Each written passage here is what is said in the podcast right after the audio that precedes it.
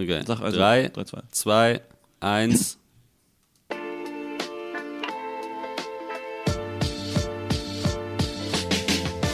Hallo und herzlich willkommen zum 207. Pencast Hustle und Filme. Das Jahr ist fast zu Ende, aber im Kino läuft noch ordentlich was. Zum Beispiel das Lieblingsfranchise all jener, die früher wegen ihrer hässlichen Brille aufs Maul bekommen haben, nämlich Harry Potter's Fantastic Beasts 2. Außerdem Suspiria von Luca Guadagnino, das Remake vom Argento-Klassiker, den wir heute auch ansprechen. Und wer lieber zu Hause bleibt, hat die Chance, sich den nächsten schrottigen Netflix-Quark auf die Augen zu schmieren. Die Coens sind zurück mit The Ballad of Buster Scruggs und in meiner Ragtag-Gang von Outlaws sind Lukas Rainsfall Diestel, Ja, schönen guten Tag. Malte Scruggs und Max Moin. Van der Raisin. Ich bin Howdy. Christian Jiminy Eichler. Geht los. ja, schön, dass Ja, wir wieder da sind. Das erste, erste Test mit diesem Intro. Ich wollte so ein bisschen, ich wollte ein bisschen, bevor es leiser wird, fertig sein, aber ich habe es nicht ganz geschafft. Aber ungefähr so äh, kann es funktionieren. Ähm, ich habe dieses Intro einfach aus dem, also Paolo Pinkel, Kumpel von mir, heißt eigentlich Jan, macht ganz geile Hip-Hop-Beats, so aus so alten Soul-Songs und so. Und wir haben ja dieses, äh, diesen Song von ihm Boston schon oft als Outro gespielt. Und weil sein Laptop im Arsch ist oder irgendwie die Plugins nicht mehr hat, kann er uns kein neues Intro bauen. Deswegen ist es jetzt erstmal das. Das sagen sie alle. Herrlich. Ja, wie geht's euch? Gut. Danke. Und selbst? Und selbst? Ja, gut geht's. Ich habe ähm, ich hab ein hervorragendes Spielzeug äh, äh, meinen Eltern geklaut. Das ist so eine, so, eine, so eine Karte, die kann man drehen.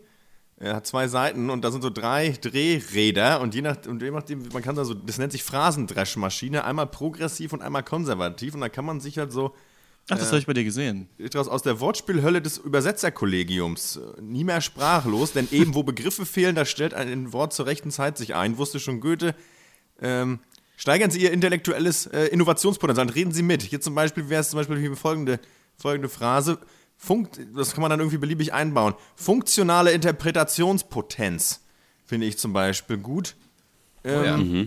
Weiß ich nicht. Und da, ja, das ist was, das ja gut, ich merke schon, das ist, ihr versteht es gar nicht. Ja, gut, das ist natürlich schief Das ist, glaube ich, was für den nächsten also- Science Slam. Da kann man da, glaube ich, nicht, Schluss, da, glaub Schluss ich, mit dieser mitpunkten. nationalen Zukunftsbewältigung. Es muss ein Ende haben, die systematisierte Identifikationsflexibilität. So. Das Und deswegen sowas. geht's dir gut, quasi. Habe ich das richtig verstanden? Ja, ich sitze dann hier und freue mich so ein bisschen. Ja, nö, das ist ja okay. Aber das ist natürlich nichts für jemanden, der ein emanzipatorisches Kommunikations- Akzelerationsproblem hat. Zum Beispiel. Die- Ja. äh, Meine muss Faust mal hat ein Akzelerationsproblem in deinem Gesicht, Mignon. Bevor wir anfangen, fällt mir auf, wenn wir das jetzt nicht einmal erzählen, dann habe ich das, glaube ich, wieder vergessen, die Story. Und zwar, dass wir, ähm, wir waren ja alle neulich in Berlin. Ich hatte davon vom Off-Duty berichtet, auf dieser einen Hausparty, wo ich dann so Ja. äh, völlig besoffen und schlecht drauf war, wo Ja, ja, ähm, Marius vom Transform-Magazin gefeiert hat und ein der rettet ja immer Lebensmittel. Und er hat ein Buffet aufgetischt, okay, ja. was einfach nur, was nur aus Brot bestand. Also aus unterschiedlichen geretteten Broten und Brötchen. Und daneben war so eine fette äh, Auberginencreme, die aber, glaube aber ich, keiner wusste ja gefunden hat. keiner. Das heißt, wir dachten alle einfach, dieses Buffet ist nur Brot. Und auf jeden Fall bin ich betrunken da ans Buffet gegangen. Und da stand eine. Und ich habe zu ihr gesagt, boah, ey, das ist aber gibt's hier heute nur Brot? Und dann hat sie sich umgedreht zu mir und gesagt, I don't speak any, I'm sorry, I don't speak any German, but this is a lot of bread. das ist einfach einer der witzigsten Momente dieses Jahres für mich Ja, Das ist gewesen. doch so geil. Ja, das fällt mir jetzt bread, wieder man. ein. Ja. Und sie dachte wirklich dann, das hat glaube ich zu ihrer Folge, dass das the most German Buffet ist, das es gibt, aber niemand macht es halt so. Da haben wir schon wieder einen Punkt verloren drüben in, bei den US-Amerikanern mit dieser, mit dieser Aktion. Danke, Marius. Ja, das war Einer der einzigen Leute, nicht. die diesen Podcast noch hört. Also ich, eigentlich dürfen wir ihn nicht vergrauen, glaube ich. Wir haben ihn schon Kann er nicht der mal einfach ein Kilo Met retten oder so? Dann wird es auch ein gutes Buffet. Aber, Ja, in einer Welt, ja, das stimmt. Letztes Mal hast du doch schon gesagt, zur Pommes Licht und Dunkel, Pommes und Currywurst oder sowas. Also, äh, naja, egal. So, Leute, das Schluss- Filmjahr ist Schluss fast mit dieser vorbei. erhabenen Erinnerungsverstrickung. Ja, das stimmt. Es hat passt auch eigentlich nicht in den Kasten, aber ich wollte es jetzt einmal erzählen, sonst vergesse ich das. Ähm, Ich finde es auch gut, dass es äh, festgehalten Oder ja, was heißt festgehalten? So, ist wer weiß, wie wir, lange wissen, wir diese, wissen ja nicht, wann der Server wieder. wieder wer weiß, wie lange das jetzt im Internet ist. Aber schön, ja. Ja, da wissen wir äh, nicht so viel Neues. Die, die arbeiten wohl dran seit drei Wochen, keine Ahnung, Mann. Ich habe schon drei Mails nochmal hingeschrieben. Äh, wir werden mal sehen. Ich habe jetzt, äh, habe ich schon geschrieben, 110 Folgen gerettet von ähm, einmal von Malte und du hattest noch ein paar. Meine Oma hatte noch welche auf dem USB-Stick auf einer alten Handy-SD-Karte und ich habe jetzt noch ein kaputtes Handy von meiner Oma, was man theoretisch noch zur Reparatur bringen kann. Da sind vielleicht auch noch mal 100 drauf oder so. Also kann man sich da noch ein bisschen was, was zusammenflicken. Und dann haben wir wieder einen Podcast. Ist auch nicht schlecht. Ja, warum nicht, Ehrlich. ne? Ich freue mich auf den Tag, äh, an dem dann raus ist, dass sie alle weg sind. Ja. Naja. Ja. Gut. Die ersten Ja, ihr seid 200 eine Podcast-Laune, ich Casts merke das sind- schon. Die ersten So, 200 mein Casts sind doch eh für die Tonne. Ganz ehrlich, hör dir die doch mal an. Hast du die einen angehört, von denen die wir aufgenommen haben? Das ist alles nichts. Was meinst du, warum wir die alle runtergeholt haben? Was glaubst du, warum wir 300 Likes auf Facebook haben? Ja, wir haben noch nicht genug Marketing betrieben. Nee, Leute, das ist einfach Qualitätsmangel. So ganz einfach. Da muss man sich doch auch nichts vormachen. Hier, 200 Plays im Jahr. So, Wake up, liest du, liest du einfach wieder von dieser Karte vor, weil sonst ist es echt verletzend. Also, Das, das habe ich ganz frei gesagt. also, oh, oh. der feine Herr, lass mal über Filme reden oder über möchte gern Filme, möchte man fast sagen. Was war da wieder los? Was war das denn? Die, die, die 1920 hat angerufen und möchte das Wort möchte gern zurückhaben. Ey. Entschuldigung. Ein paar Filme haben wir noch in diesem Jahr, äh, oder beziehungsweise wir haben eigentlich gar nicht mehr so viele, die wir noch gucken müssen im Cast. Immer die, die äh, jetzt noch in diesem Podcast sind, dann in der nächsten Woche noch Widows und ähm, Roma Mortal Engines vielleicht. natürlich. Mortal Engines natürlich, genau, wenn der kommt. Aber ich glaube, der kommt gerade so, dass wir nicht drüber, leider nicht drüber sprechen können. Aber äh, wir werden mal sehen. Wir können es vielleicht am ich Ende des Jahres nochmal rein. Ja, gut, den unterjubeln. gucken Malte und ich auf jeden Fall. Ja, wir wird bestimmt, der neue Peter Jackson-Film wird bestimmt so super wie die letzten vier Peter Jackson-Filme waren. So da Egal. ja, sollten wir genau. auf eine Hoffnung festhalten. Und dann werden wir nochmal gucken, ob wir vielleicht vor dem Jahresabschlusscast noch ähm, so ein paar Sachen aufholen. Ich habe gehört, The Rider soll se- sehr gut sein, The Guilty soll sehr gut sein. Dann haben wir doch, glaube ich, eine Liste von ein paar Sachen zusammen. Ich dachte, wir hätten nichts außer Three Billboards, aber stimmt, glaube ich nicht. Ich glaube, ein paar Sachen sind äh, rausgekommen. Ja. Es wäre schon auch geil, wenn wir irgendwie, wenn jetzt rauskommt, okay, alles ist weg, der Server ist komplett im Arsch, alles ist weg und wir machen noch einen letzten, letzten Cast und haben angefangen mit Snowpiercer und hören mit Mortal Engines auf. So, das, das hätte irgendwie was, aber äh, naja, man will den Teufel nicht an die Wand malen. Oder man? Ja, was gab's noch dieses Jahr? Die Highlights waren äh, äh, wenig, hatte ich das Gefühl. A Quiet Place äh, ist mir letztens wieder durch den Kopf gegangen. Das ist eigentlich ganz geil, weil vielleicht ist das noch einer für die, für die Top 10 am Ende des Jahres. Ja, ja, ich Ja, habe da schon, ja. ich habe so eine Liste gemacht, so ein paar Hast Sachen sind da schon. Leave Ah, No cool. Trace war ja scheinbar der beste Film aller Zeiten, als ich nicht Ja. da war, irgendwie 999. Warum regt dich das auf? Weiß ich auch nicht, weiß nicht, euch nicht glaube, weil, weil es wirkte nicht schlüssig argumentiert. Es war so, ja, irgendwie war nichts Schlechtes dran, ja, ja, muss es ja der beste Film sein. Aber ich werde den auf jeden Fall noch gucken, gucken falls wir den in die Liste mit, ähm, mit äh, aufnehmen. sicher, sicher. Eigentlich muss es Pacific Rim Uprising sein. Der war schon stark. War schon stark Oder The Ballad of Buster Scruggs. Attention please, attention please. This shit here feel like a whole career in directing just collapsed, motherfucker.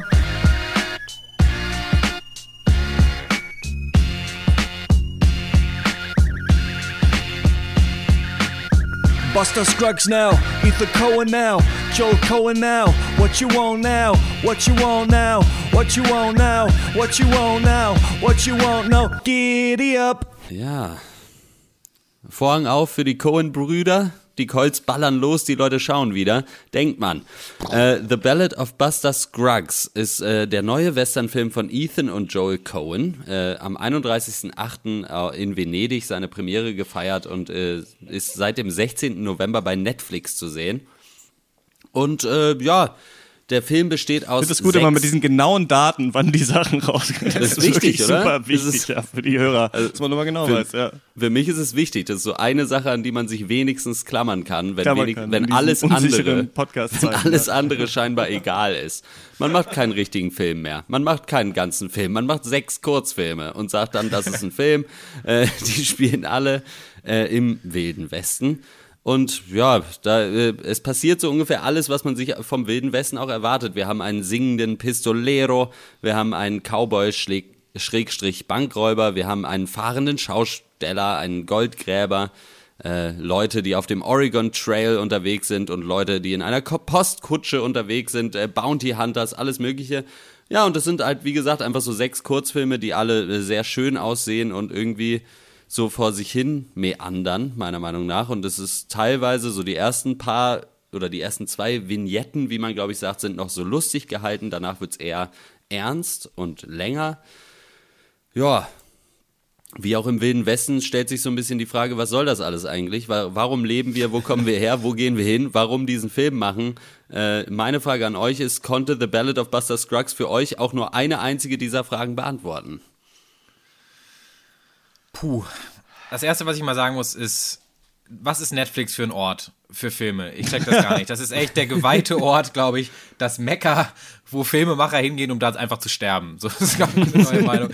Man muss sich das jetzt endlich mal eingestehen, dass Netflix ein sehr guter und komfortabler Service ist, um da irgendwie Serien zu genießen. Äh, da bezahlt man gerne mal 10 Euro im Monat, kann, kann man sich ja auch teilen.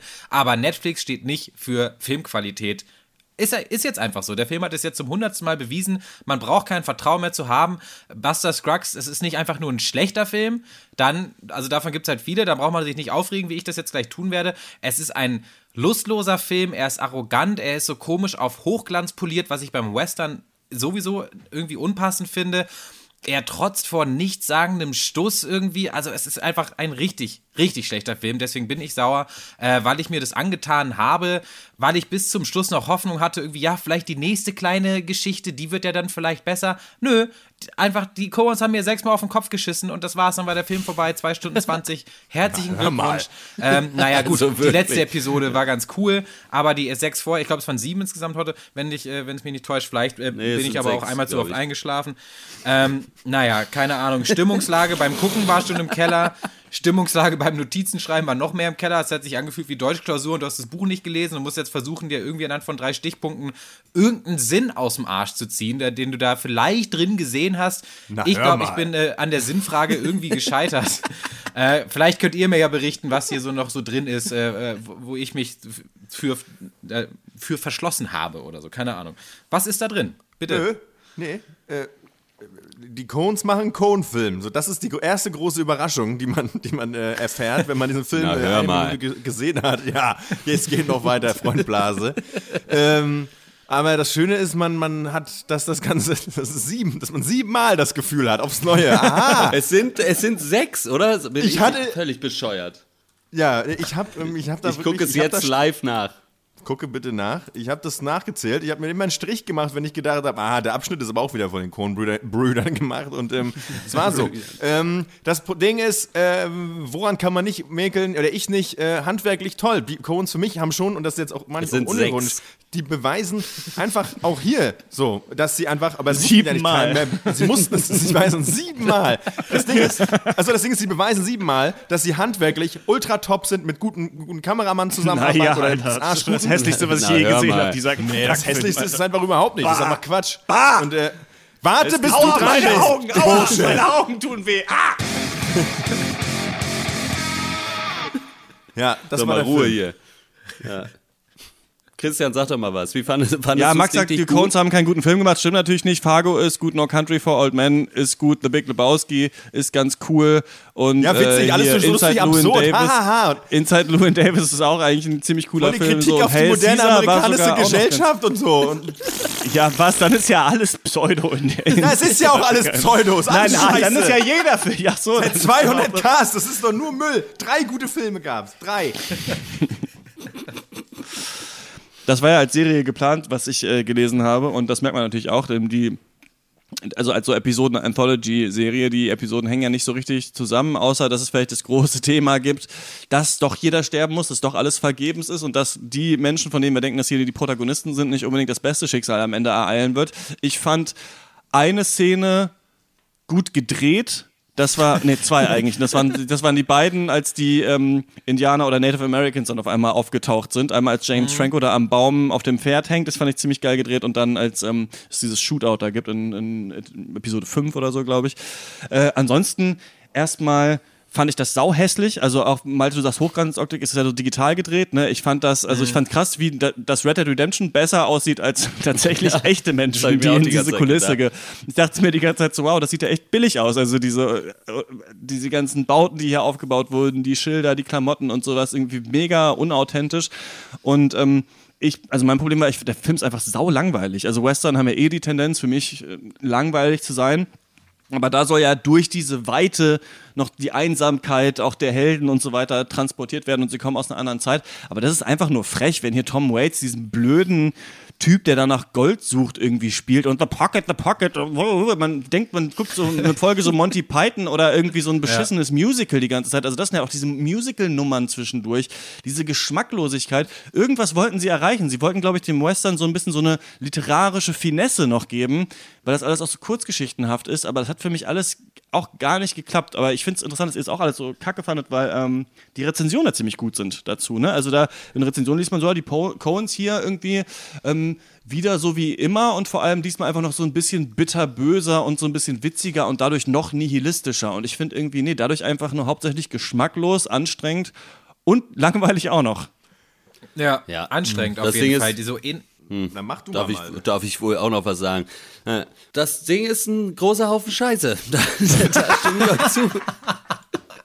Da ist zwar ein, um diesen Haufen Scheiße ist ein Schleifchen drum, aber es ist trotzdem ein Haufen Scheiße.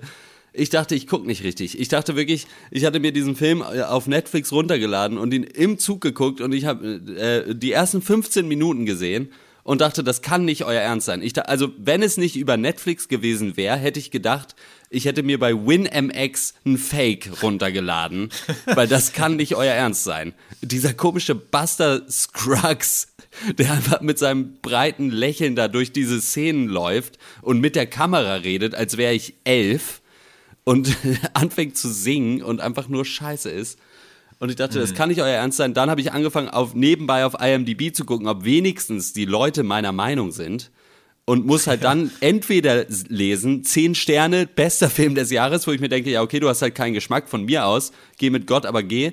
Und dann halt Leute, die sagen, ja, ich gebe nur fünf Sterne. Die erste Episode, die war so toll, da hätte man einen ganzen Film draus machen sollen. Und ich dachte mir so, wenn ich einen ganzen Film gesehen hätte, mit diesem Buster Scruggs in der Hauptrolle, dann hätte ich mir einen Strick genommen und mich im ICE aufgehängt. Ganz ehrlich. Aber was fandst das du denn so scheiße an dem? Also, außer, dass es jetzt alles. scheiße ist und scheiße ist und die Leute nicht deiner ja. Meinung sind. Was fandst du dann an der Figur Buster Scruggs so kacke? Es ist, es ist einfach alles, was. Scheiße. Call mich doch hier nicht so aus. Es wird es scheiße sein, schalten Sie wieder ein, nächste Woche. Und dann fahren Sie, was heute über Kax denkt. The Ballad of Buster Kax, ja. Schön. Nein, es ist so, es ist so over the top, es ist so möchte gern. Ja, wir wissen, dass es übertrieben ist, aber wir machen es trotzdem, ohne dabei zu halt ein ja, Gespür finde, dafür zu haben, dass es trotzdem over the top ist. Ja. Nee, aber das haben die früher besser im Griff gehabt, würde ich sagen. So, und ich mag ja wirklich manche Filme von den Coens wirklich sehr, sehr gerne. Also ich, Fargo zum Beispiel hat Christian schon gesagt, oder auch The Big, äh, The Big Lebowski, wo ich weiß, dass ihr den alle nicht so toll findet, aber da ist wirklich auch schauspielerisch und was weiß ich was. Und bei diesem äh, Buster Scruggs Charakter hat mir auch das Schauspiel nicht gefallen. Es ist so in die Fresse, es ist so möchte gern Meta, aber so selbst dieser Meta-Kommentar zum Western wurde auch schon gemacht zur Genüge. Den macht selbst, wir haben es davon gehabt, Red Dead Redemption 2 und auch schon 1 macht diesen Meta-Kommentar, dass dieser Western-Held an sich nicht nicht funktioniert. Und dann, keine Ahnung, dann stirbt er am Ende und dann, dann, hat er Flügel und fliegt mit so einer schlecht animierten Harfe da in den Himmel und ich soll das witzig finden. Nein, danke. Äh, ja, ja, und das ist und, ja auch alles so, ja. so gleich, so, so eintönig. Also Christa meint, es gibt ja immer so Twists an, am Ende und das stimmt auch, aber es ist ja auch immer derselbe an allen sechs Geschichten. Also irgendwie, der Twist besteht ja immer daraus, dass entweder jemand stirbt oder jemand umgebracht wird oder jemand jemand anders umbringt oder alle drei Sachen hintereinander kurz irgendwie. Ja. Aber was soll das denn? Was ist denn daran irgendwie, was macht denn diese Geschichten erzählenswert, habe ich mich die ganze Zeit gefragt und eigentlich ja, irgendwie wenig, Problem, weil ja. sie sind alle irgendwie im Western angesiedelt, aber an sich ist der Western ja auch nur die Kulisse. Also es gibt diese Klischee-Charaktere, die hast du äh, äh, schön aufgezählt, Hotte, es gibt auch die Klischee-Settings, aber keine Ahnung, damit wird halt nichts gemacht. Also und vor allem diese Charaktere, die, die sind ja schon fertig gezeichnet in der Sekunde, in der sie die Leinwand betreten. Also ja, das ja. ist jetzt der fahrende Gaukler, das ist der Goldgräber. Und mit diesen Menschen in diesem Film passiert im Laufe der Geschichte einfach nicht mehr so viel. Das hatte für mich so ein bisschen was Playmobil Western Set irgendwie und die Coens schieben die Figuren rum und dichten denen halt Geschichten an oder erzählen Geschichten mit diesen Leuten und legen denen auch Worte in den Mund, aber diese Geschichten machen im Umkehrschluss nichts mit den Menschen und das fand ich halt, ich fand das so unglaublich statisch, mir diese Geschichten anzugucken, die mir ja, vielleicht einen Twist geben, der aber dann auch immer nur irgendwie gleichförmig ist und ansonsten habe ich aber das Gefühl, ich habe nichts gelernt und ich habe nicht so richtig was gesehen, äh, was ich hätte sehen müssen oder was irgendjemand hätte sehen müssen. Ja, und sie kriegen es halt auch nicht hin, irgendwie einen roten Faden zwischen diesen Geschichten zu etablieren.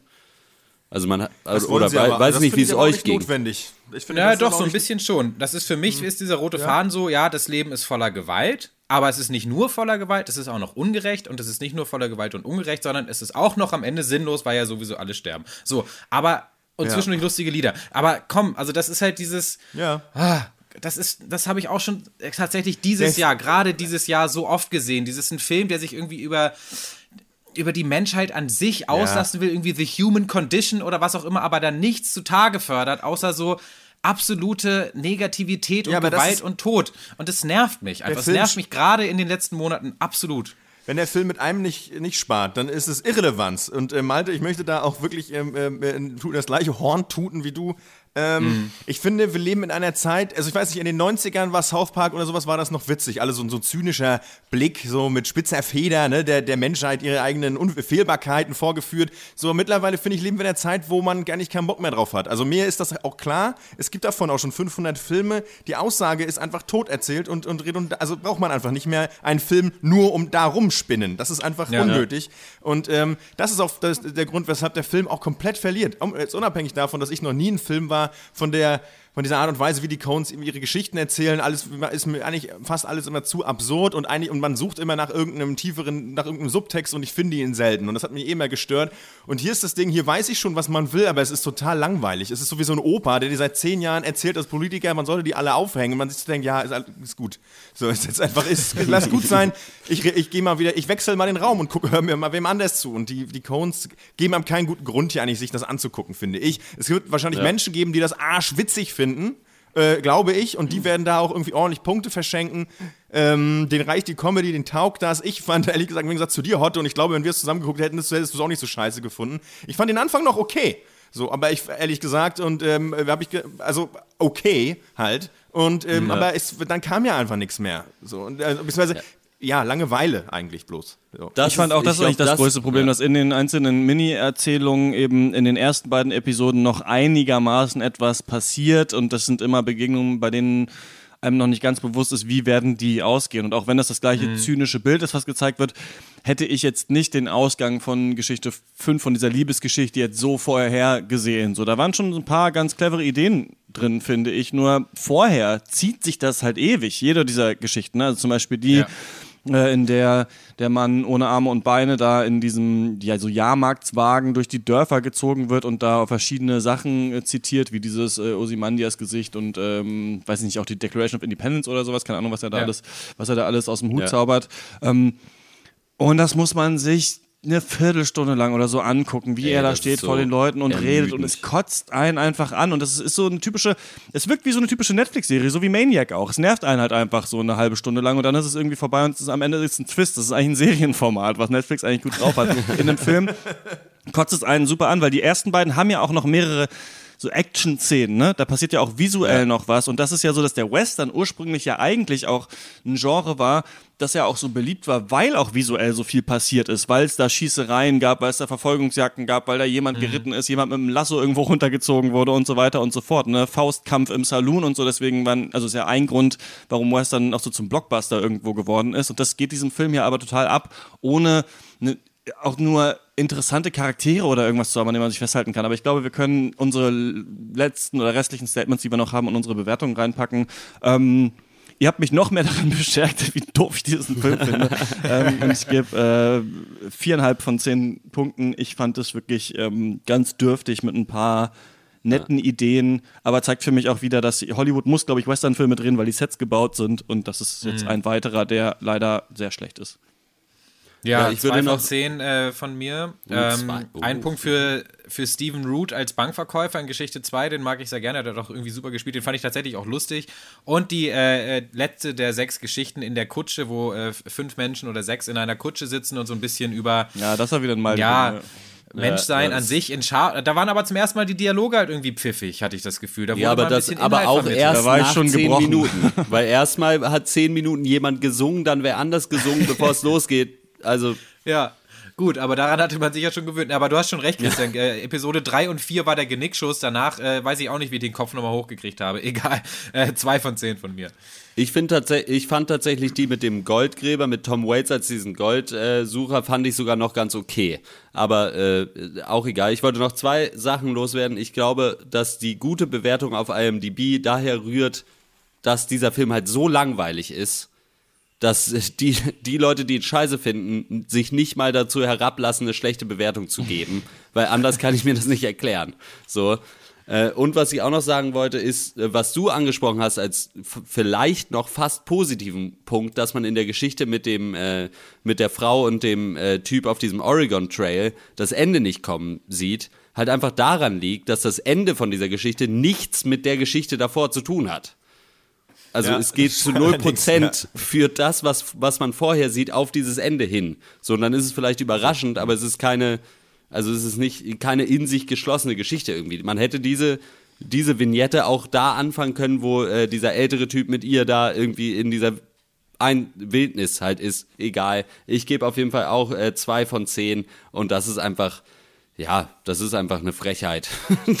Ja, der, der, Film ist halt was für Leute, die noch nie einen zivilisationskritischen Film gesehen haben oder halt für so Leute 50 plus, die halt Filme immer gut finden, wenn ihr Film Polit-Bingo, wenn, wenn sie das ausfüllen können, wenn sie dann sagen können, also herrlich, so ein Film über Amerika, voll mit blutigen Racheszenen, religiösem Einfacher, äh, Eifer, romantischem Idealismus, so, so ein Verkäufer und, ähm, und dann so, ähm, ja, so äh, viele Leute, die sabbeln und dann so, ein- so, so ein naiver Optimismus, ja, typisch Amerika, du, und Leute, die dann ihr Bingo fertig haben und aus dem Kino gehen lachen, weißt du, und das aber, so- aber hast du den, aber ich frage mich dann immer, hast du den Film gesehen? So, weißt du, das ist doch jetzt hier, das ist, das ist nicht Bingo, das ist, du solltest zwei Stunden Film gucken, du dummes Arschloch, und der war stinkend langweilig. Und, und dafür gibt's einfach ähm, zwei Punkte von mir, von, von mir, so, das, das soll ich euch gesagt sein, so. Und vor allem können die ja gar nicht äh, die Bingo-Karte ausfüllen, weil da ja noch in irgendeiner Ecke äh, wahrscheinlich stehen muss, dass dann auch die Repräsentation der Native Americans irgendwie cool gewesen sein muss. Und hier sind sie ja auch nur wahnsinnige Wilde in diesem Film. das das hat man nicht mal reingeschafft, in diesen ähm, Film reinzupacken. Soweit also unsere Meinung zu The Ballad of Buster Scruggs könnt ihr alle auf Netflix äh, bewundern. Macht äh, da bitte einen Bogen drum, so wie um alle anderen Netflix-Original-Filme außer Beasts of No Nation. Ähm, und ähm, wollt ihr Fantastic Beasts machen oder Suspiria? Was ist Fantastic Beasts? Also ich machen? würde Fantastic Beasts machen, aber den habe ich gesehen. Das finde ich gut. Dann ähm, fangen wir doch damit jetzt an. Ja, na klar.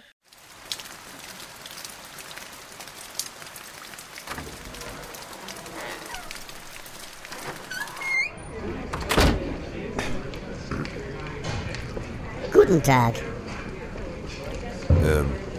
Könnten Sie mir sagen, wo die Toilette für fantastische Tierwesen ist? Ah, kein Problem. Sorry. Die ist da drüben, Mann. Einfach da hinten. Da, da ist die zu finden.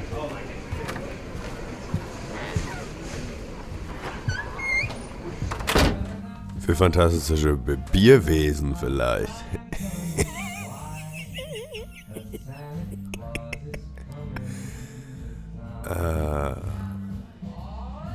Ja, Fantastic Beasts, äh, The Crimes of Grindelwald ist der zweite Teil der Fantastic Beasts äh, Filmreihe. Insgesamt sind fünf Teile äh, geplant. Äh, Wir waren nicht sieben. Ich glaube, Nee, sie fünf.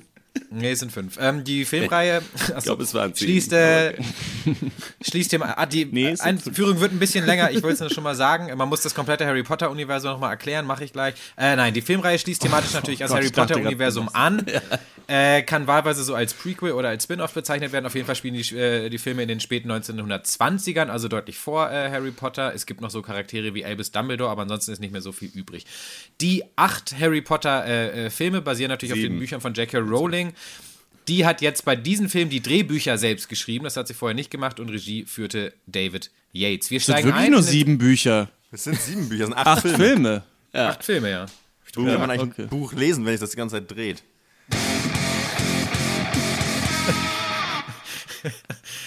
Wir steigen inhaltlich ein in den zweiten Teil und wissen doch bitte. hoffentlich noch sehr viel aus dem ersten, sonst ist man sowieso nach fünf Minuten raus. Es gibt also äh, Zauberer und Nicht-Zauberer, die nennt man Muggel. Äh, es gibt gute Zauberer wie Albus Dumbledore, gespielt von Jude Law. Der ist Schulleiter von Hogwarts und äh, sowieso sehr mächtig. Und dann gibt es den Bösen, das ist Gellert Grindelwald, gespielt von Johnny Depp.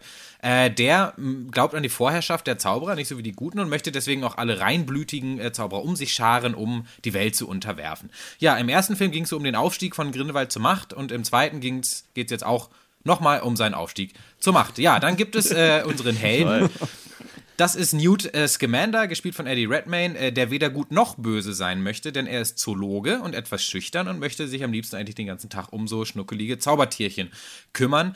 Blöd nur, äh, dass sein Bruder äh, Theseus Auror ist, sprich äh, Zaubererpolizist, genauso wie seine angebetete Tina, die ist Aurorin, gespielt von Catherine Waterston. Und äh, ja, auch Tini, Tinas Schwester Queenie und ihr lustiger Muggelmann Jacob sind wieder am Start aus dem ersten Teil. Und als bunte Truppe brechen sie also auf, ein zweites Mal, um Grindelwald Ich schon so einen Hals. Ich habe nicht stoppen. einen von den beiden Filmen gesehen. Ich krieg schon so einen Hals, wenn Ja, ich das höre. sehr schwierig. Und äh, wie auch im ersten Teil drehen sich, drehen sich die äh, Bemühungen, Grindelwald zu stoppen, um einen Jungen namens Credence, dem eine ganz besondere Macht inne zu wohnen scheint. Deswegen will ihn Grindelwald auf seiner Seite haben, äh, bevor er zu seinen Aufstieg fortsetzen möchte. Und aber die Guten möchten natürlich auch haben. So entsteht natürlich eine wilde Jagd nach diesem Jungen namens Credence. Auch andere Leute mischen noch mit, wie das Zaubereiministerium und ein Mann namens Yusuf Kama. Und es gibt noch zehn andere Charaktere. Und wenn ihr schon eingeschlafen seid, geht's euch wahrscheinlich wie den meisten anderen. Ja, aber äh, man kann sich ja trotzdem noch angucken, äh, wie es ausgeht. Äh, spätestens elf Stunden später, in fünf Jahren, sollte das Ding dann fertig sein. Max, Fantastic Beasts, The Crimes of Grindelwald oder Fantastic Mies, The Crimes of Pimmelwald. Das war in Pencast 9 auch witziger. ey. Ey, das ist aber wirklich. Hotte, kannst du mal kurz mal den Finger auf den Trigger von dem Heavy Metal Facts Ding? Warte. Ja, Achtung. ich bin am Start. Äh, Boom. Ähm, warte, jo Johnny Depps Charakter heißt zwar Gellert Grindelwald, aber der ist gar nicht so artig.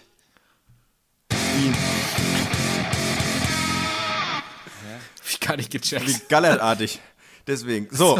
ähm, ja, man, man liest sich die Beschreibung bei Wikipedia durch. Äh, äh, die lautet wie folgt: Weil nach Newt Scamanders letztem Besuch des Auslands halb New York City zerstört worden ist, wurde der Magizoologe vom Zaubereiministerium mit einem Ausreiseverbot belegt. Da denke ich mir, ja gut, okay, dann gebe ich die Karte zurück und gucke einen anderen Film. Wenn er nicht, wenn er nicht ausreisen kann, dann wird es wohl nicht sein. Ähm, leider finden sich dann doch Lösungen. Leider, leider geht dann Newt Scamander, Eddie Redmayne dann doch, findet er doch Albus Dumbledore, der ihn dann da ermutigt, dann doch noch loszuziehen. Und weiter weiß ich nicht mehr, was passiert ist tatsächlich. Ich fand das wahnsinnig anstrengend. Ich ähm, muss dazu sagen, erste, den ersten Teil habe ich eigentlich nur habe ich zufällig geschaut. Den hatte ich irgendwie komischerweise auf einmal auf meinem Laptop und habe den dann durchgeguckt und irgendwie hat mir das getaugt, weil ich weiß nicht, ich war früher ein Harry, Harry Potter Fan. Äh, ich mochte den lustigen, drolligen Jungen mit, der, mit dem Blitz auf der Nase, den fand ich immer witzig. Und ähm, äh, ich mochte die, habe die Welt schon echt, hab die schon echt, ja, ich, ich mochte die richtig, richtig gern. Und ich finde auch, der erste Teil hat es geschafft, so diese äh, britische, mit, mit Tweet ausgestattete Harry Potter Zauberwelt irgendwie auch nochmal, also diese Atmosphäre einzufangen, die ich auch beim, beim, äh, beim Gucken der alten Filme gespürt habe. Aber ähm, in diesem Teil reicht es leider nicht mehr, mir bunte, lustige Farbe, Fantasiewesen zu zeigen und äh, so einen verwirrten Eddie Redman da durchs Bild humpeln zu lassen. Ähm, vieles. Ne, äh, eigentlich gibt es nur ein Ding, was nervt. Ich finde, alle Leute machen ihre Rollen, machen ihre Rollen gut. Jude Law als junger Albus Dumbledore funktioniert. Auch Johnny Depp ist kein Totalausfall und hat, sondern hat mal wieder eine Rolle, wo er einfach das macht, was er machen soll und nicht witzig ist und das ist einfach funktioniert. So, es einfach passt. Der Cast ist wirklich schön, die Welt ist schön, was äh, zerstört und bombt komplett und bringt mich auch zum Einpennen. Und wenn man einfach allein schon die Wik- das ist wirklich ein halber Roman. Einfach Mal- Malte, du hast es ja in der Einleitung schon einfach hat man das wahrscheinlich schon raushören können. Das ist so ein zerfasertes Drehbuch, so was man hier gedacht Ja. hat beim Schreiben, was alles wichtig ist und was auserzählt werden muss. Äh, Spoiler, es ist nicht so wichtig. Es ist einfach nervig und, und langweilig. Ähm, einschläfernd. Ja, ähm, ja, im ersten Film gab es halt noch großen Fokus auf diese ganzen tollen, riesigen Zaubertiere und mit denen wurde auch viel gemacht und es war auch, der Grundton war eher lustig, wurde dann irgendwann ein bisschen düsterer, keine Ahnung. War auf jeden Fall, da hatte man das Gefühl, ich tauche hier nochmal ein in ein Universum, das ich als Jugendlicher schon irgendwie ganz cool fand oder als Kind und bin damit jetzt erstmal wieder zufrieden. Zweiter Teil wird jetzt völlig nur an der Storymaschine gekurbelt und aus irgendeinem Grund denkt J.K. Rowling, dass sie einfach zwölf neue Leute hier reinschmeißen Ja. kann, die nicht erklären kann, wer die sind, was die machen oder was sie wollen und einfach drei, vier parallel laufende Magie-Storylines dann irgendwie auserzählt, die sich überkreuzen und drei Twists haben und ich weiß nicht mehr, wer das ist da auf der Leinwand. Also Nein. dem Film fehlt, also in einem Wort, der Film ist so kontextlos, aber völlig, da passieren Sachen, Das interessiert niemanden und vor allem nicht Harry Potter-Fans und äh, oder irgendwie die Leute, die das früher waren und jetzt halt Ende 20 sind, so wie wir. Also, äh, mein Kino war ausverkauft, klar, irgendwie, da, da, das zieht ja da noch allein vom Namen, aber nur Fragezeichen im Kinosaal, nur Fragezeichen. Und ähm, keine Ahnung, keine emotionale Basis so. Man kann nicht irgendwie sagen, ja, da, aber um den möchte ich mich jetzt noch kümmern als Zuschauer oder das, das interessiert mich noch, was mit dem passiert. Eigentlich gar nicht. Und dann bleibt halt die Frage, ist denn die Geschichte an sich spannend oder das Universum? Nee, also wirklich gar nicht. Es ist einfach nochmal Nee. X-Men. Äh, Wir haben nochmal X-Men, Ja. es gibt andersartige Menschen, die existieren neben normalen Menschen. Äh, dann gibt es einen Guten, das ist ein Schulleiter, dann gibt es einen Bösen, der möchte die Andersartigen um sich scharen. So, keine Ahnung. Äh, Ja, genau. Weiß ich nicht, das ist Ring Ring das X-Men-Telefon. Da ist gar nichts. Also, es tut mir leid. Nichts passiert. Und was war es denn, was irgendwie die Menschen an dieses, an, an Harry Potter oder so gebunden hat? Es war ja schon irgendwie eher die Charakterarbeit. Also schon, klar, also diese Geschichte um das Schicksal der Zauberwelt und, und, und Voldemort und Schieß mich tot, das war immer so ein schöner Rahmen, der war immer da und am Ende wurde er natürlich irgendwie stärker in den letzten Büchern. Aber es ging nur darum, dass der gefüllt wurde, einfach mit sehr vielen liebevollen Details und Menschen, die Abenteuer erleben und aufwachsen und lieben und kämpfen und schieß mich tot. Und das ist in diesem Film einfach komplett einfach gar nicht mehr drin. Und deswegen ist es einfach so ein langweiliger Quark am Ende. Ja, Das ist wirklich so ein bisschen, als wenn dich jemand äh, auf einer Hausparty einsperrt, nur mit Leuten, die du nicht kennst und jemand dir als Challenge sagst, du darfst nur raus, wenn du dir die Lebensgeschichte von allen hier gemerkt hast. Und das ist wirklich dieser Film und das macht einfach überhaupt keinen Spaß. Ähm, hier trägt einen nichts durch. Du hast hier fehlt da wirklich ein roter Faden, hier fehlt einem irgendwas, was einem irgendwann mal wieder reinholt. Weil meinetwegen, das ist ja nur nicht, auch nicht untypisch, dass irgendwie so ein, äh, s- äh, ja, irgendwelche Stränge mal von der Hauptstory abführen, um dann irgendwie nebenbei was zu. Ja, aber abführen ist das Wort. Das ist einfach Abführmittel dieser Film, das nervt. Ähm, was, eine Sache wollte ich bloß noch sagen, bevor ich mich jetzt ewig wiederhole. Ähm, und die habe ich vergessen. Insofern, ähm, ja, ähm, macht es vielleicht auch nichts. Es Ja. ähm, ist schade. Dass, ich glaube, wir hatten es eben bei Buster Scrubs so, Scruggs so ein bisschen. Vielleicht müssen auch die Schreiber oder auch vielleicht J.K. Rowling, müssen Leute mal wieder aufwachen aus diesem ganzen, aus dieser Serienhölle, in die wir in alle irgendwann mal vor zehn Jahren reingerutscht sind. Weil ein Film soll ein Film für sich sein und alleine stehend halbwegs funktionieren. Und dieser, das ist eigentlich wie eine Serienfolge, eine zweieinhalbstündig lange, so eine Füllerfolge, wo dir sowas erklärt werden soll, warum der und der den Scheiße findet. Aber dafür gehe ich doch nicht ins Kino. Ich finde das wirklich eine Unart.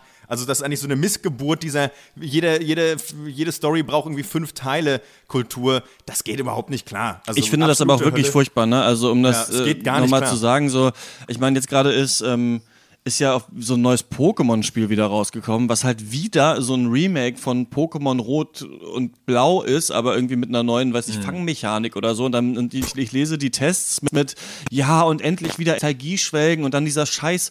Han Solo-Film, den ich auch bis jetzt nicht gesehen habe, und dann jetzt wieder Fantastic Beasts und Pokémon. Und nächstes Jahr kommt nochmal König der Löwen. So, können die Sachen nicht einfach mal vorbei sein? Können wir uns nicht einfach mal einigen? Das gab es früher. Wir haben das alle Ja. gesehen. Es ist okay. So, wir müssen nicht alles für immer nochmal. Ich habe das Gefühl, so, was ist denn mit Closure? Was ist denn mal mit einem Lebensabschnitt Ja. mal abschließen? Das war damals die Zeit, da haben wir alle Harry Potter gelesen. Es ist cool, wenn einer von euch nochmal Bock hat, holt euch nochmal die Bücher, lest die nochmal, fertig. Aber nein, alles ist ein scheiß Franchise. Und ich muss sagen, mich macht es irgendwie immer nicht jetzt wütender, sondern mich kotzt es einfach irgendwie an. So, ich habe, ich, ich sehe, also ich, ich, es kommt ja immer darauf an, was es für ein Franchise ist und so weiter. Aber ich habe wirklich auch keinen Bock mehr. Ich sehe das Poster und denke mir, nein, ich habe keinen Bock auf diese Zauberwelt. Und es ist ja cool, Malte, wenn du aufdröseln kannst, so wie das im ersten Teil noch funktioniert hat und im zweiten nicht. Aber ich bin mittlerweile schon echt krass verloren für mega viele von diesen Franchises. Ja, Ja. keine Ahnung, was für viele Leute Star Wars ist, ist für mich halt schon irgendwie so Harry Potter. Da habe ich den Softspot und ich werde mir auch den dritten noch angucken. Es führt auch kein Weg dran vorbei, so richtig. Ich habe die damals verschlungen in zwei Nächten, diese Bücher. Ich werde es trotzdem weiter gucken, aber es, was nervt, ist natürlich, unabhängig von jetzt dem spezifischen Film, ist diese Blockbuster-Kultur. Darf ich nur kurz sagen, das vorher habe ich ja auch, ne? Ich finde es Ja. aber trotzdem scheiße. Also Ja. das ist das Ding. Ja. Ja, ja. ja, und diese Blockbuster-Kultur bringt nämlich mit sich Blockbuster-Mittelteile. Und die Ja, ja. braucht halt kein Mensch. Ich, also, ich weiß noch, äh, hier, Avengers Infinity War Teil 1 ist hier wieder genau dieselbe Situation. Es passiert halt mega viel, es ist aufgebläht auf 2 Stunden 15, aber am Ende ist auch nichts passiert. Also auch wirklich gar nichts. Du musst dir das angucken, eine gefühlte Ewigkeit, inklusive äh, äh, Werbung und Eismann, war ich drei Stunden einfach in diesem scheiß Kinosaal und dann gibt es nicht mal einen Abschluss. Und das ist einfach Ja. frustrierend ohne Ende. Das ist reines das ist ja- Figuren schieben hier wieder. Ja. Das ist ja sogar noch, äh, da kann man ja sogar auf eine Art und Weise noch sagen, okay, von mir aus, weil das ja wenigstens eine Geschichte ist, die äh, noch nicht erzählt wurde im Kino, so schwach sie auch sein mag. Aber ich bin da schon auch sehr auf Christians Seite. Also keine Ahnung, wenn ich jetzt höre, es kommt nochmal König der Löwen. So, ihr habt den doch gesehen, den Film. So, irgendwie, ich mochte König der Löwen, als ich klein war. Ich möchte nochmal denselben Film. Das ist etwas, was ein Kleinkind sagt, ein Dreijähriger sagt. Ich fand es gut, ich möchte das nochmal. So, guck dir halt den scheiß Film nochmal an. So, ich, ich verstehe Ich würde sagen, wir gehen ja, auf jeden Fall zur Bewertungsrunde über zu Fantastic Ja. Beasts 2. Äh, gebt eure Punkte und sagt gerne, gebt gerne noch ja ein, schon wieder. Gibt gerne noch Gebt ein gerne noch einen Punkt. Dazu gibt gerne noch einen Punkt und dann kommt er am Ende vielleicht doch bei 10 an Film des Jahres. Dann müssen wir den, dann müssen wir den wohl wählen, ja, am Ende. Es sei denn, es wird in Todeskategorie gezogen, ihr wisst es, ne? Ja. Ja, ja, Ja, ähm, also keine Sorge. ähm, ein äh, äh, Budget von 200 Millionen Dollar äh, kauft natürlich hier und da ein paar schöne Schauwerte, ein paar schöne Tiere und ein paar Mal lächelt man und hat Spaß. Äh, das ist schön. Da wird die Messlatte gerade so irgendwie wieder eingehängt und man kann drüber steigen mit einem relativ hohen Schritt wenigstens. Ähm, aber da ist ja nicht mehr, wenn du da irgendwie dahinter guckst, ob da jetzt noch eine Message drin ist. Nein, es ist wieder eine gut böse Parabel mit halt einem wortgewandten Autoritären, der irgendwie der Böse ist. Wow, ist ja wirklich am Zahn der Zeit geschrieben. Also Mann, die gibt's ja auch in echt. Das wusste ich noch gar nicht. Ähm, Ja, Malte, keine Ahnung. Hast du es auch gemerkt, ne? Hast du auch Ja, das ist wieder eine, wieder eine da, ne? Dieser, dieser Hitler, ja, ja, voll krass. Ähm, Drei von zehn, meinst aber- oder Friedrich vier von zehn, aber okay. ist auch egal. Ja, wenig Punkte von mir. Ja, von mir gibt's. Äh, Mann, ey, ich bin wirklich, ich bin müde, ich bin krank. Der geneigte Zuhörer wird Und melden, ist Punktevergabe, ja, wir kennen Ja, das. ja, ja, nee, aber was wollt ihr denn für, was wollt ihr denn Punkte haben, wenn ihr solche Filme macht? Dann frag doch nicht. Wenn du die Antworten nicht ertragen kannst, dann frage nicht. Ähm, es gibt zwei Punkte. Ähm, die Welt ist eigentlich schön. An sich ist dieses Fantastic Beasts und Filmuniversum, das ist, das ist der erste Teil aufgemacht. hat. Eigentlich ist das cool. Das ist so ein bisschen noir-mäßig. Das ist auch echt mit, mitunter richtig schön düster. Aber verkackt. Bitte. Zwei Punkte. Am besten fand ich auf Twitter, als jemand gefragt hat, dass er gerne wissen würde, wann eigentlich die Entscheidung kam von Albus Dumbledore von diesen super slicken Anzügen auf diese super bunten Magierroben Das habe ich umzusteigen. mich aber auch original gefragt. Ja. Das ist halt die, das übliche Prequel-Problem, wenn du ne, wie, Moment, wie ist diese Entwicklung? Na egal, wir kommen zu Suspiria. Neues von Suspiria. Suspiria ist der einzige Joghurt, der nachgewiesen jahrhundertealte Hexenkulte reduzieren kann. Kennen Sie das nicht auch? Manchmal will es in der neuen Ballettschule einfach nicht so richtig laufen. Weil der Hexenkult nicht so mitspielt. Die Suspi Regularis Kultur von Suspiria überlebt die Kultanhänger in großer Zahl. Täglich Suspiria hilft so, die Horrorhexen natürlich zu regulieren und den Opfertod abzuwenden. Ich esse jetzt jeden Tag Suspiria. Mmh. Deshalb fühle ich mich wieder rundum wohl. Suspiria bringt ihre Ballettkarriere in Schwung. Das ist das äh, 2018er Remake vom Horrorklassiker des gleichen Namens von äh, Dario Argento. Also das ist der Film, der 1977 in die Kinos ähm, gekommen ist. Kurze Randnotiz, das war das Jahr von Star Wars, äh, dem ersten Teil dann äh, Saturday Night Fever, Annie Hall, James Bond 007, äh, The Spy Who Loved Me zum Beispiel. Und auch, dieser Film. Das Original gilt ja so als ähm, totaler Kultfilm fällt in das Genre des Giallo-Horrors, der sich meistens stilvoll der Tötung widmet und als Vorstufe zum amerikanischen Slasher-Film gesehen werden kann. Das habe ich nicht von Wikipedia. Im Film geht es um die US-Amerikanerin Sarah Banyan, die an eine deutsche Tanzschule kommt, nur um festzustellen, dass da etwas nicht stimmt. Die Schule wird autoritär geführt, das Gebäude irgendwie windet sich, birgt so geheime Räume und nachts wird sie auch noch von seltsamen Träumen und Visionen geplagt. Außerdem verschwinden einige Mädchen auf manchmal brutale Art und Weise. Der Plot ist eigentlich für beide Filme gleich, nur Luca Guadagnino tut hier was ganz Interessantes. Das ist ähm, übrigens der Regisseur von Call Me By Your Name, der ja bei den Oscars auch was gewonnen hat, wenn ich mich richtig erinnere, und ähm, hoch gehandelt wurde und auch in diesem Jahr bei uns ins Kino gekommen ist. Also er legt direkt nach mit diesem Remake. Und der ist ganz interessant, holt diesen Film nicht in äh, unsere heutige Zeit, sondern er belässt ihn 1977, aber verlegt die Handlung von Freiburg im Breisgau, da spielt nämlich das Original, äh, etwa 800 Kilometer nach Nordosten, nach Berlin. Und Deutschland oder in Deutschland war ja 1977 äh, ganz klar der deutsche Herbst. Die Rote Armee-Fraktion äh, entführt und tötet Hans-Martin Schleyer, entführt diese Lufthansa-Maschine. Mitglieder der ersten RAF-Generation bringen sich im Gefängnis um und all das sieht, sieht man in diesem Film auch auf Fernsehbildschirmen. Und im Gegensatz zum Original wird im neuen Suspiria auch wirklich getanzt. Sie hat den Rhythmus im Blut, denn Sarah und ihre Tanzgenossen, die bereiten unter Aufsicht von äh, Madame Blanc, gespielt Wow. von Tilda Swinton, äh, die Aufführung des Stückes Volk vor. Der Film ist dass ich lachen muss. Aber das hat mir wirklich gerade noch gefehlt, dass sie auch, auch noch tanzen. Nee, schön. Ist bestimmt gut, der neue. Ja, und ähm, ist so ein bisschen ausgestalteter noch als der alte, also hat viel mehr Details. Es ist so ein bisschen so, als hätte Luca Guadagnino das Original gesehen und gesagt, hm, das ist ja eine Tanzschule, also brauchen wir auch Tanzszenen. Da gibt's ja irgendwie so eine autoritäre Führerschaft, also gehen wir doch in das Thema noch ein bisschen rein. Irgendwie hat das ja was mit der Psyche zu tun, also brauchen wir noch den äh, Psychologen Klemperer, der eine der Frauen auf der Flucht dann ähm, trifft und damit ihr redet über diese Schule und so weiter und so fort. Also es gibt viel mehr Details und es geht auch ein bisschen um die RAF und auch ein bisschen um den Fre äh, Zweiten Weltkrieg. Horst, du hast es ähm, nicht geschafft, das Remake anzuschauen, das ich eigentlich für den besseren Richtig. Film halte, aber das Original schon. Äh, ganz schön bunt, oder?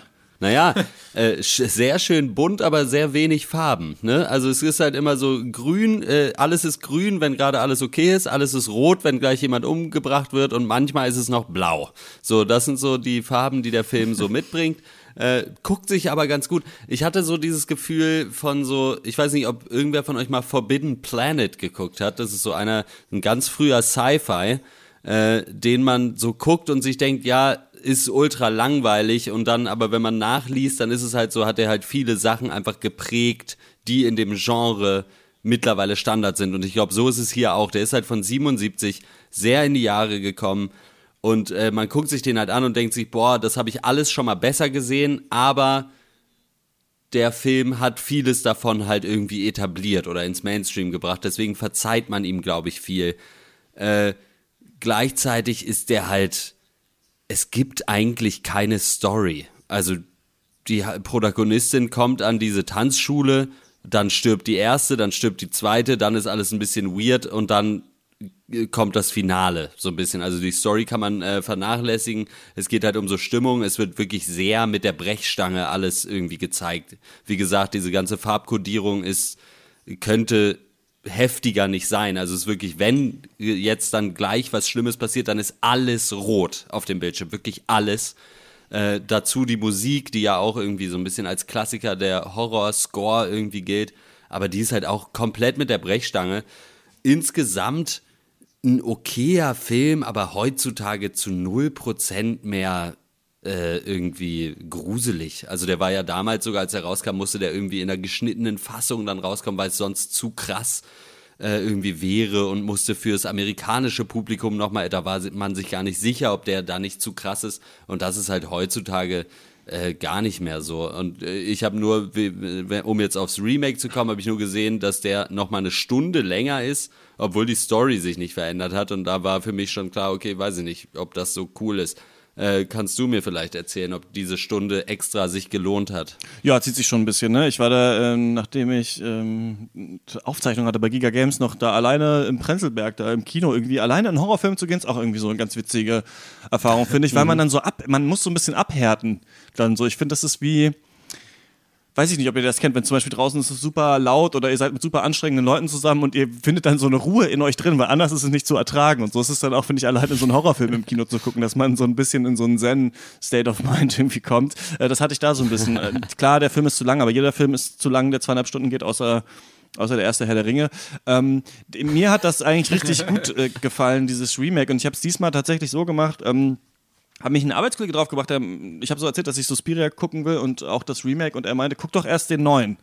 Dann kannst du quasi so mit frischen Augen an den neuen gehen und siehst den nicht so als komplettes Remake oder erkennst nicht so Sachen wieder, sondern kannst den so auf dich wirken lassen und guckst dir dann den Klassiker an und versuchst dann da die Parallelen zu ziehen. Und das ähm, hat für mich so ganz gut funktioniert. Dadurch wusste ich nicht, wo geht hier die Handlung hin. Dann ist mir jetzt aufgefallen, dass, der, dass die sich schon super stark unterscheiden. Also der Film endet ganz anders, die Rollen sind ganz anders, es gibt viel mehr Details im neuen und der hat dieses eine Stilmittel eben nicht, was Argento benutzt, nämlich diese krassen Primärfarben, die ähm, Stimmung anzeigen, ne? ähm, sondern der ist eher so ein bisschen gesetzter gehalten, ein bisschen ja, und nicht so überdreht. Das sieht ja auch aus wie so ein Traumschloss, in dem sie sich bewegen in dem Argento-Film. Das ist da Ja, gar nicht so. Das komplett. sieht wirklich aus wie eine Äh, Westberlin ist es, glaube ich, wie so eine Westberliner Tanzschule einfach so grau in grau gehalten und äh, da kommt sie da an. Was das Geile ist am neuen Film, finde ich, ist, dass er interessante Schockmomente hat. Zum Beispiel mh, gibt es eine Szene, ich muss eigentlich zwei zählen, Szenen erzählen. Eine, ein Mädchen möchte aus dieser Schule fliehen und die neue, ähm, gespielt von Dakota Johnson, die ist die Hauptrolle in Fifty Shades of Grey gewesen, den ich nicht gesehen habe, aber die gibt eine fantastische Leistung hier in diesem Film ab, also richtig, richtig gut als diese neue Tanzschülerin. Die soll dann äh, eingegliedert werden in diese Gruppe und dieses eine Stück tanzen und gleichzeitig versucht ein anderes Mädchen aus dieser Tanzschule zu fliehen und wird dann durch quasi Hexenmagie in so einen Spiegelraum da reingeführt und während sie da halt in diesem Spiegelraum eingesperrt ist, tanzt die andere oben eine Chore- Choreografie und die un untere, also die dem Raum ist, wird verkrüppelt, in, während die, also die eine tanzt sehr schön und die andere wird quasi brutal niedergerichtet, weil sie diese Bewegung nachmachen muss. Und das fand ich war ein geiler Moment, weil man sich natürlich auf diesen schönen Körper, der tanzt, total konzentrieren will und äh, der andere halt total verunstaltet wird. Und so ist man im Film oft dazu gezwungen, sich Sachen, bei denen man eigentlich weggucken möchte, anzugucken, weil in derselben Szene interessante Details versteckt sind. Zum Beispiel gibt es diesen Psychologen, Okay. der auch von Tilda Swinton gespielt wird, was ich nicht äh, richtig gecheckt habe erst. Ähm, Sonst nimmt sie die Rolle nicht an, glaube ich, wenn es keine Doppelrolle ist. was sie, was sie auch ähm, verschleiert haben. Also sie hat selber, ähm, Ah ja. Sie haben das nicht gesagt, dass sie das ist, sondern einen anderen Schauspieler genannt und das ist erst später rausgekommen. Auf jeden Fall gibt es eine Szene, in der er ein äh, Tagebuch findet ähm, und da sind quasi die ganzen Details zu dieser Hexenschule drin aufgeschrieben. Und äh, währenddessen sieht man, wie diese tote Schülerin von, von diesen Hexen mit so ekligen langen Haken durchstochen wird und aus dem Raum getragen wird. Und das ist mega eklig, aber du willst natürlich gleichzeitig wissen, was steht in diesem Buch drin. Und dadurch scannst du immer so diese Leinwand ab und musst dir dann das, diese Ekelmomente auch wieder angucken. Und so hat der Film, finde ich, viele Sachen, wie er so mit Schönheit und Ekel spielt und dich quasi zwingt hinzugucken. Und das fand ich, das fand ich relativ genial, ja, in der, in der Neuverfilmung. Okay. Aber also, wie ging es dir denn mit dem alten Film? Habe ich gar nicht geblickt, Also, da bin ich so total Kostverächter, glaube ich, muss ich sagen. Also ich habe dann, ich ich fand es super langweilig, ich fand es irgendwie überdreht. Ich dachte, es würde am Ende auch dieser Hexensabbat irgendwie so ähm, äh, heftig gezeigt werden, wie das im neuen Film auch der Fall ist. Das explodiert halt alles Ja. in, in Richtung Ende. Das hat mir eigentlich auch ganz gut gefallen. So, das ist im alten ja gar nicht drin. Habe ich nicht so ganz verstanden. War aber leider auch wieder so ein bisschen Zeitmangel. Ich hätte mich, glaube ich, noch mal eine Stunde einlesen müssen in diese ganze Suspiria-Thematik. Ja. Aber ich würde den alten eigentlich nicht empfehlen, sondern tatsächlich den neuen. Höre aber von Fans des alten, dass sie den neuen zu explizit finden oder finden, dass der zu politisch ist und nicht so magisch, glaube ich, wie denn- das Ursprungswerk. Weil eine Frage, die ich mir gestellt habe beim Gucken des alten, also ich habe den ja auch geguckt mit äh, im Hinblick darauf, okay, ich werde den neuen jetzt nicht gucken, aber was könnte man irgendwie, was könnten Parallelen sein oder keine Ahnung. Äh, Und was mir beim alten relativ positiv aufgefallen ist, ist, äh, dass der halt, obwohl der von 77 ist, dass die Opfer in diesem Film für das Genre noch relativ clever irgendwie sind. Also das sind nicht einfach so irgendwelche blonden Mädels, die dann halt sterben, so, sondern die sind halt wirklich irgendwie noch so ein bisschen dabei zu gucken und ja die Protagonistin auch, okay, was passiert hier, äh, was kann ich tun und äh, also es gab so eine Szene, wo es mir besonders aufgefallen ist, wo äh, die, ich habe jetzt vergessen, wie sie in diesem Film heißt, aber in so einem Raum ist und dann halt trotzdem noch versucht halt mit so Koffern irgendwie so eine Treppe zu so einem Fenster zu bauen und da Geile dann Szene äh, rauszukommen und so. Ja, fand ich eine super Szene, aber eben weil es nicht so das Opfer als Opfer war, sondern dass er halt irgendwie, das ist trotzdem noch ein Mensch, der irgendwie in dieser Situation nicht einfach nur schreit und sich seinem Schicksal ergibt, sondern irgendwie kämpft. Ist das, und da habe ich mich ja gefragt, ob das was ist, was im Neuen auch irgendwo drin ist oder weiß ich nicht. Ja, im neuen Film ist das gar nicht so, dass diese äh, Mädels an der Tanzschule so viel miteinander kommunizieren und alle so diesen Bösen auf, Okay. ausgesetzt sind, sondern man fragt sich eigentlich die ganze Zeit, stecken die alle miteinander unter der Decke? Wie funktioniert das eigentlich? Ne? Es gibt viele Szenen, wo sie dann eben zusammen tanzen und sich so ein bisschen kennenlernen und so weiter. Ähm, aber ich, also ich, hier ist schon, glaube ich, in neuen wird versucht, so eine Botschaft zu machen oder so verschiedene. Ich glaube, wenn man es langwierig interpretieren will, scheint hier irgendwas drin zu sein, dass quasi der Horror des Zweiten Weltkriegs Gefahr läuft, verdrängt zu werden, einmal.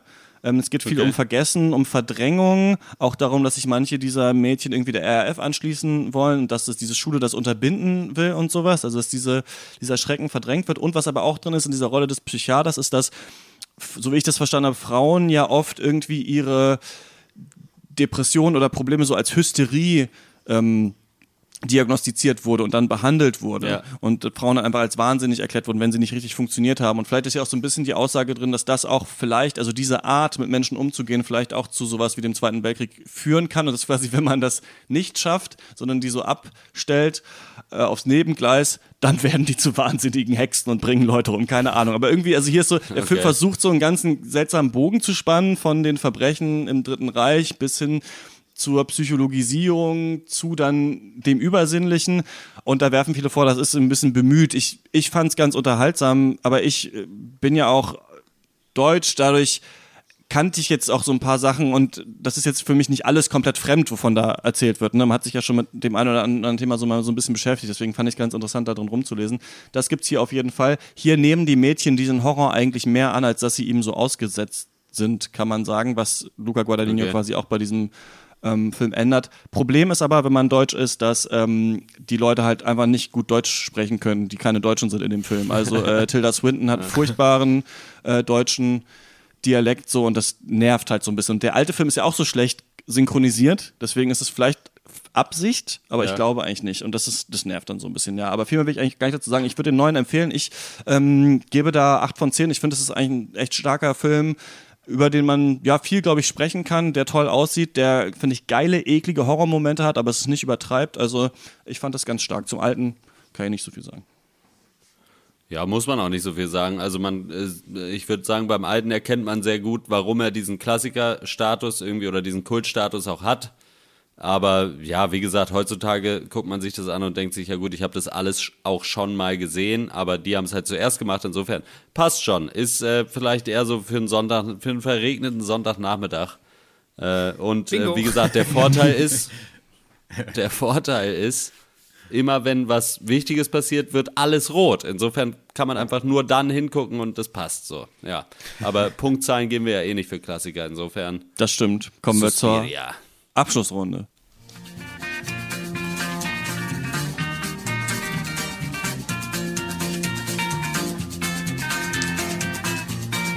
Ich mache mal den Anfang. Ich habe gar nichts Besonderes, außer dass ich gerade eben im Plattenladen war, hier um die Ecke und ähm, Eye in the Sky von King Gizzard and the Lizard Wizard auf Schallplatte gefunden habe, was es glaube ich eigentlich gar nicht auf Schallplatte gibt. Das ist so eine, da spielen die so Western-Musik und einer, äh, der Vater von einem von denen liest so Western-mäßig so eine Kurzgeschichte vor, die er ähm, geschrieben hat. Und das ist richtig geil. Also King Gizzard and the Lizard Wizard Eye in the Sky ähm, besitze ich jetzt auf super hässlicher orangener Vinyl und habe ich mir vorhin angehört und ähm, gefällt mir richtig gut. Ach, noch eine Sache.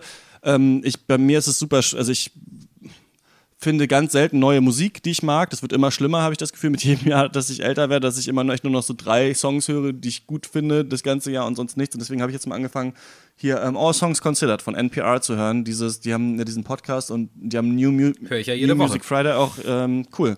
Und äh, genau, das finde ich eigentlich echt ganz gut da. Herr, und warum hast du denn so einen schlechten Musikgeschmack, Malte? ja, das ist das Geheimnis. Super komisch, ja. Na gut, das wär's von mir. Ja, äh, mein Highlight. Ihr denkt, ich hätte letzte Woche zwei Filme geguckt. Weit gefehlt. Ich habe letzte Woche vier Filme geguckt, denn äh, zusätzlich zu den Castfilmen noch zwei Filme auf den französischen Filmtagen Leipzig. Äh, den Eröffnungsfilm Foto de Familie, der war nicht so gut. Und einen anderen Film, der heißt La Promesse de l'Aube, frühes Versprechen. Er wird im Februar in die Kinos kommen und er hat mir sehr gut gefallen. Es ist ein Biopic und es hat mir sehr gut gefallen. Ich bin ja immer der Meinung, wenn du nichts Neues machst, äh, sondern nur was, was, schon, was es schon gibt, dann musst du es wenigstens sehr gut machen. Das macht dieser Film. Er erzählt die Geschichte von Romain Gary, einem berühmten französischen Schriftsteller und Kriegsheld und Diplomat. Ähm, und wa warum hat er es so weit gebracht? Weil er eine Mutter hatte, die ihn in der Kindheit so dolle emotional missbraucht hat und ihm immer eingetrichtert hat, dass er irgendwann alle diese Dinge erreichen muss. Der, dieser Mensch hat aber daraus eben nicht psychische Probleme fortgetragen, sondern das einfach in Stärke umgewandelt. Das haben einfach alles gemacht. Und das fand ich mal einen sehr interessanten Twist auf eine Mutter-Sohn-Beziehung, in der die Mutter schrecklich ist und der Sohn eigentlich ein total mieses Opfer da, äh, dieser, dieser Manipulation ist und dann es aber trotzdem umbiegt und geilen Scheiß ge äh, gebacken kriegt, fand ich irgendwie super. Äh, den Film kann ich empfehlen, äh, wenn ihr euch in, in einem halben Jahr noch dran erinnern könnt. Kann mich jetzt schon nicht mehr dran erinnern, aber danke. The, the Promise de la Place, ja, schön. Äh, Ähm, ich habe, habe ich das schon erzählt oder nee? Ich war, ja letztes Mal bin ich ja, musste ich ja vorzeitig gehen wegen technischen Schwierigkeiten. Äh, ich habe mit meiner Freundin zusammen angefangen, äh, Haus des Geldes zu gucken, diese spanische Serie, die vor, keine Ahnung, einem Dreivierteljahr äh, All the Rage war oder wahrscheinlich noch länger her.